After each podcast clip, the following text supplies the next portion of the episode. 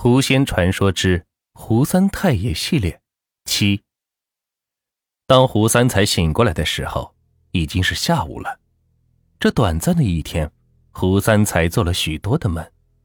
他梦到自己这几十年的一切经历，就好像黄粱一梦里吕洞宾一个短暂的梦，就梦过了自己的一生。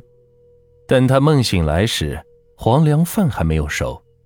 正所谓一梦数十载。这便是黄粱一梦的典故。李三才起身下了床，走出了小屋，坐在了屋外的石头上。他又一次的盯着小溪，发起了呆。他感觉自己就像那吕洞宾，一梦数十载，眨眼功夫，光阴流逝不复返，就好像自己是抽了根烟一样，抽完烟，自己也就老了，就是那么短暂的一瞬。他想到了那一年，老太太说的话，心里便是一阵刺痛。虽然说巴金把他关进了猪圈，可是他还是很是惦记着自己的这个儿子。也许哪天七七节一到，儿子也就没了。望着流淌的小溪，胡三才看的是入了神，心里有种没落和空荡荡的感觉，忍不住又是叹了口气。三哥，为啥又叹气？正当胡三才心里想事发愣的时候，忽然后面传来了一个声音。胡三才回过神，转身看着自己的身后，站着的是一个俊美的男子。那男子正望着自己，微微的笑着。胡三才是愣了愣，转而一笑说道：“呵呵，小兄弟，让你见笑了。”三哥的心事儿，小弟也是略知一二。不过三哥自是不必担心，这一劫很快就会过去，用不了多久，三哥就可以回家了。男子笑着说道。胡三才显然又是一愣，眼前的男子似乎对自己的所有事情都知晓，可自己对眼前的男子却是十分的陌生。他嘴角上扬，笑了笑，说道。呵呵，谢谢你啊，小兄弟。呃，那就借你吉言，请问，你知道我是谁？胡三才的话还没有说完，就被眼前的男子给打断了。胡三才的脑海里飞速的运转着，他忽然想到了昨晚的事情，那救自己的人有可能就是眼前的人，只是直接告诉他，眼前人并不是人。他还是带着疑惑的问道：“呃，你是胡九？你真的是？”胡三才想问：“你真的是狐仙吗？”可是他没敢说出来。眼前的貌美男子连着是点了两下头，胡三才顿时也明白了，他就是胡九，而且还是传说中的狐仙。你想起我为什么救你了吗？胡九笑着问道。胡三才是点了点头，说道：“嗯，我记得二十五年前，我在镇子上救过一只白狐，我想，你就是当年那只白狐吧？”胡三才带着疑惑问道。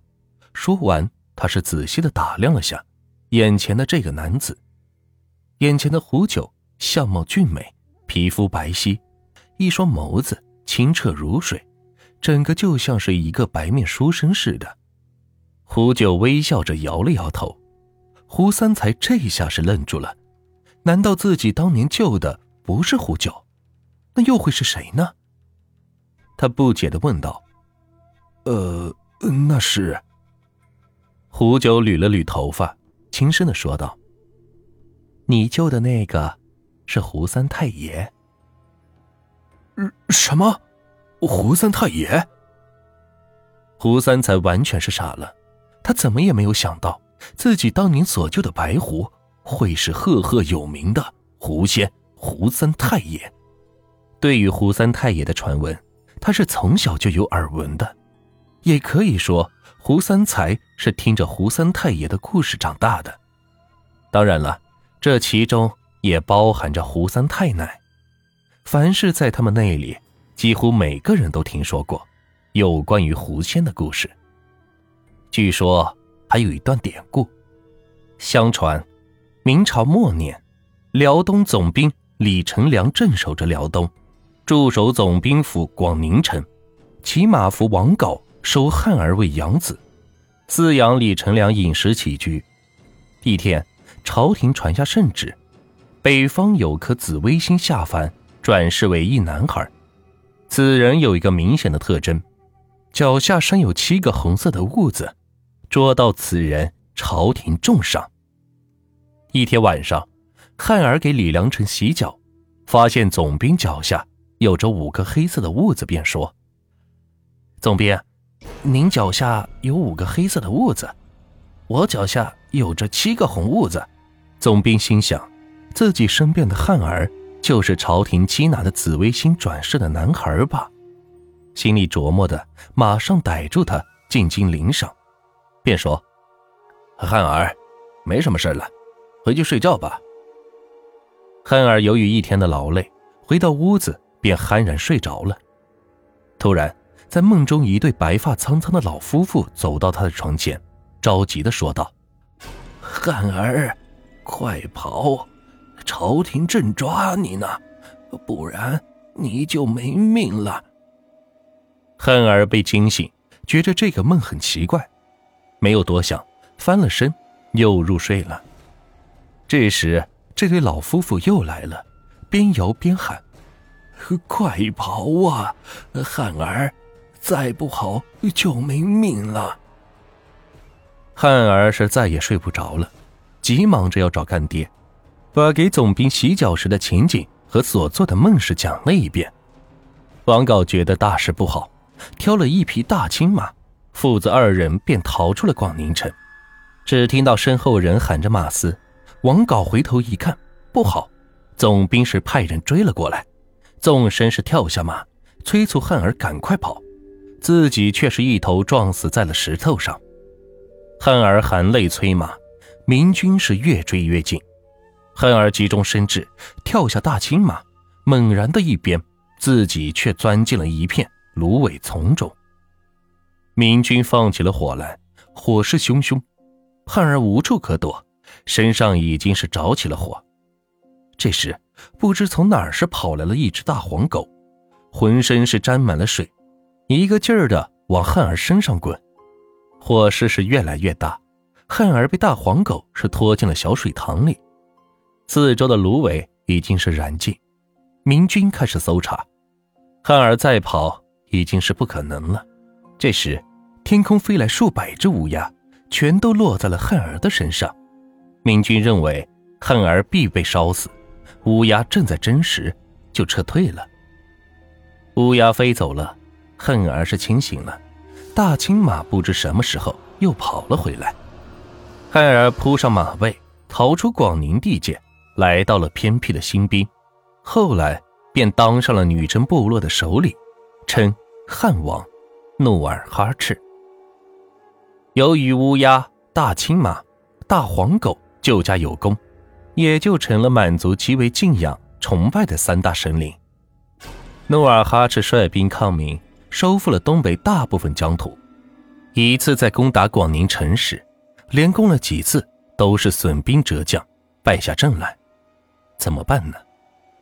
一日深夜，汉王彻夜不眠，冥思苦想。多年打仗都没有如此犯难，不知不觉的是睡着了。睡梦中，一对白发老夫妇又一次的来到了床前，说：“汉王，攻打广宁城，必须拿掉城东的一只眼睛。”说完，飘然离去。汉王突然醒来，是个梦，便按照老夫妇的旨意，第二天派人询问。原来城东有个瞭望台，一有情况，马上是通风报信，通知城内的官兵。因此汉王才是屡屡失败。得到这个消息，拔掉了城东的瞭望台，女真人是轻而易举地攻下了广宁城。汉王心中高兴。灭掉大清的愿望就要实现了。一天晚上刚刚入睡，这对白发夫妇又来到了他的榻前，说道：“汉王，你就要做江山的皇帝了。几次关键时刻都是我们为你指点迷津，才有了今天的成就。实不相瞒，我们夫妻俩是狐仙来帮助紫微星下凡成就大业的。现在我们的任务也要完成了，看到人间比天堂好，不想回去了，只希望汉王给我们夫妻。在又高兴又热闹的地方建个房子，找个栖身之地，我们就感激不尽了。汉王是立即答应，谢谢恩人，我一定照办不误。由于战事繁忙，汉王把狐仙的嘱托是忘到了九霄云外，在攻打新城时，被红衣大炮打伤，汉王是又气又恼，加之伤痛。倒在床上是奄奄一息，昏睡入梦，梦中那对白发的夫妇又来到了他的床前，说：“皇帝陛下，上司的嘱托你没能帮助实现，宁远之战才使你伤得如此惨重。”说完，又是无影无踪了。汉王顿时醒来，回想自己小的时候。曾被这对白发仙人所救，几次嘱咐都照办不误，唯有这次并未照办，才遭受此惨败。我真不该得了江山，忘了恩人呐。于是他把儿子皇太极招到了身边，吩咐他给狐仙老人修个房子，塑个像，让女真后人永远记住狐仙老人的功德。说完就瞑目了。汉王去世后，皇太极继承皇位，第一件事就是派人给狐仙选个地方。这选了好多地方，最后选定的是吕山的大石盆。于是派人在此石洞内为狐仙二老是塑像，取名为狐仙堂。清朝几位皇帝曾十几次巡游驴山，都是到此处拜祭狐仙，一直是流传至今。如今的天下第一仙堂，位于辽宁省北镇市伊乌驴山的天然幽谷大石盆洞内。数百年来，姓氏众多，香火不断，皆曰狐仙，灵验无比，有求必应。这便是在东北流传已久的狐仙故事。胡三才的心里想到了此处，只是不知道自己所救的胡三太爷。会不会是历史传闻中的狐仙？这一点，胡三才也是不敢多问。胡九又是点了点头，说道：“不错，正是胡三太爷。当年胡三太爷下山，一不小心着了道，被猎人抓住。幸好你救了胡三太爷。也正因如此，胡三太爷交代我们小辈保你胡家三十年，还当年救命之恩。”当年你考师范的时候，也是我们狐仙暗中相助，以及后来你家出现了鬼胎，也是胡三太爷交代，要我们找人去给你家解围。胡三才听的是完全愣住了，着实没有想到，自己这么多年是顺顺当当，原本是有狐仙保护自己呀。胡三才顿时心里是一阵感激，朝着胡九是鞠了一躬。说道：“哎，小兄弟，多谢了，麻烦你代我向胡三太爷问好，感谢他老人家这么多年的保护之情。我胡三才粉身碎骨也报答不完胡三太爷的恩情。” 胡九笑道：“嘿嘿，三哥，你客气了。胡三太爷交代的事情，我们小辈自是会办。再说了。”这也是你的姻缘，一切都是自有定数。胡九和胡三才聊完之后，便离开了西边的小筑。临走前，他交代胡三才，万万不可出山，否则大祸临头，也会危及家人。等到了胡三才可以离开这里的时候，他自会来通知。胡九走之后，也是定期的来给胡三才送些吃的。没事的时候，也喜欢过来跟着胡三才是聊聊天。胡三才也算是不寂寞。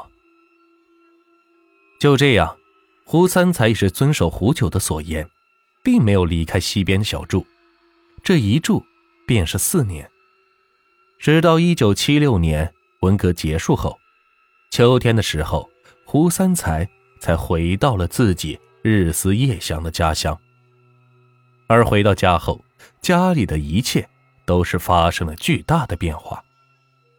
他的妻子也就在这几年里是衰老了许多，面容比他离开之时还要憔悴。而巴金也成了婚，生下一个小子，取名为胡飞。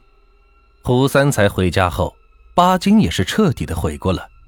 一家人在一起安安生生的过着日子，但谁也没有想到的是，在第二年，一九九七年，巴金死了。他的死是有些离奇。据说，是修房子的时候从房顶上滚落，掉下来摔死的。这也是正好应了当年那个老太太所说的七七节。而那一年，胡三才也才明白，当年所说的七七节，就是指巴金活不过分七七的年份。巴金死后，他的媳妇儿也就在几年之后，一场大病是离去了。最后只剩下了胡三才和媳妇二英，还有孙子胡飞一家三口人。节目的最后，给大家推荐一家卖潮鞋、潮服的店——辉哥潮牌体育，质量好还不贵。喜欢运动名牌还不想花太多钱的朋友，可以去看一下。微信号是一串数字幺九幺三六八二二八幺零，微信搜索数字。幺九幺三六八二二八幺零，微信搜索幺九幺三六八二二八幺零，感谢各位。